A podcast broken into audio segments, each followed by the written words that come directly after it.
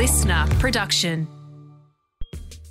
Do you need to win someone over? Today might be the day. Hey, it's Katherine Gillies, astrologer from Moon Muse, here with your daily astro tip for Tuesday. Have you been avoiding showing up on social media if you've got a business? Have you been hiding in your life in some way? The moon is still in Leo, so your challenge still remains to take up space and allow your voice to be heard and your face to be seen.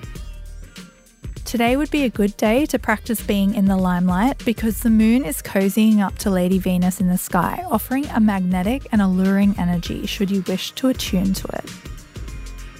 If you need to put your best foot forward on a date, have a relationship chat, or even negotiate something at work for your benefit, tap into the universal charisma on offer today.